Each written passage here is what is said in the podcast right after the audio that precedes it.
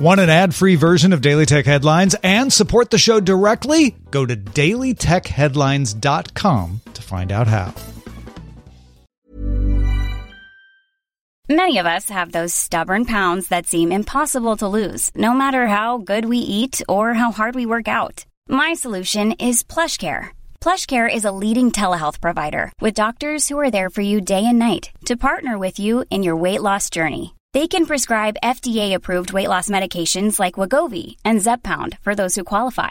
Plus, they accept most insurance plans. To get started, visit plushcare.com slash weight loss. That's plushcare.com slash weight loss. My business used to be weighed down by the complexities of in-person payments. Then, Stripe Tap to Pay on iPhone came along and changed everything. With Stripe, I streamlined my payment process effortlessly. No more juggling different methods. Just a simple tap on my iPhone and transactions are complete.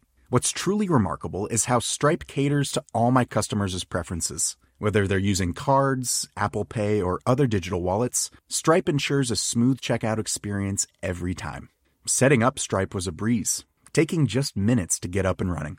From local markets to global retailers, Stripe helped me expand my reach and grow my business with ease.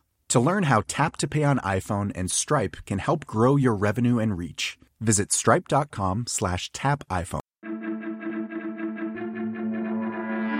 These are the Daily Tech headlines for Wednesday, June 22nd, 2022. I'm Rich Stroffolino. In 2021, the Wikimedia Foundation announced Wikimedia Enterprise, a service offering an API for high volume commercial reusers of Wikimedia content. Wikimedia Enterprise announced its first two customers are Google and the Internet Archive. Wikimedia Enterprise also announced a free trial account for new users, offering up to 10,000 on-demand requests and unlimited access to a 30-day snapshot. As part of a settlement with the U.S. Department of Housing and Urban Development, Meta will change its ad algorithm for housing, employment, and credit opportunities. The company will use a variance reduction system to ensure that intended target of an ad and actual audience that receive it align. Meta will also remove the special ad audiences functionality, letting advertisers target lookalike audiences of users in these categories. This settlement stems from a 2018 case that accused Facebook of allowing advertisers to discriminate based on race and other protected characteristics for housing ads. A couple of Twitter notes here. Twitter partnered with Shopify to launch a sales channel app for all U.S. merchants, letting merchants onboard to Twitter's shopping manager dashboard. This provides product catalog tools and lets merchants add other shopping profile features. Then TechCrunch's sources say Twitter began testing a notes feature with select users, letting them create articles with rich formatting and uploaded media. And finally, Twitter will hold a Chirp developer conference on November 16th in San Francisco. It's only held one other Chirp conference before, way back in 2010. The Yonhap news agency sources say it expects Samsung to announce mass production of chips built on its 3 nanometer node next week ahead of TSMC. This will allow for up to 45% area reduction while providing 30% more performance and 50% lower power consumption compared to older processes. Bloomberg reports that 19 of the 20 fastest growing chip industry firms over the past year are in China. A year ago, the number was 8 out of 20. Revenue for these fast growing Chinese chip companies is also growing faster than companies like ASML or TSMC, with total sales from Chinese chip making rising 18% in 2021. Even established companies like SMIC reported a 67% surge in quarterly sales. The Chinese government is investing billions of dollars into its domestic chip companies. Amazon announced its first fully autonomous mobile robot called Proteus, designed to move large carts in warehouses. Proteus bots are equipped with advanced safety, perception, and navigation technology to avoid human warehouse workers. Amazon also showed a robot arm system called Cardinal that can select and lift individual packages up to 50 pounds, expected to deploy in warehouses next year. For the 20th anniversary of Google News, Google redesigned the service to feature a column showcasing local news by city. Vice President of Product for News Brad Bender said searches for local news increased threefold over the past five years. To further a vision of a metaverse built on open interoperability, several companies joined up to form the Metaverse Standards Forum. Among the founding companies are Nvidia, Microsoft, Wayfair, IKEA, Adobe, Alibaba, Epic Games, Huawei, Qualcomm, Sony, and Meta. The organization is open to any member at no cost. Fitbit launched a new sleep profile for premium subscribers, examining eight metrics like time before sound sleep, disrupted sleep, and bedtime consistency. The feature will offer monthly reports comparing metrics with averages for age and gender. Sleep profiles will be available on the Fitbit Sense, Versa 3, Versa 2, Charge 5, Luxe, and Inspire 2 wearables.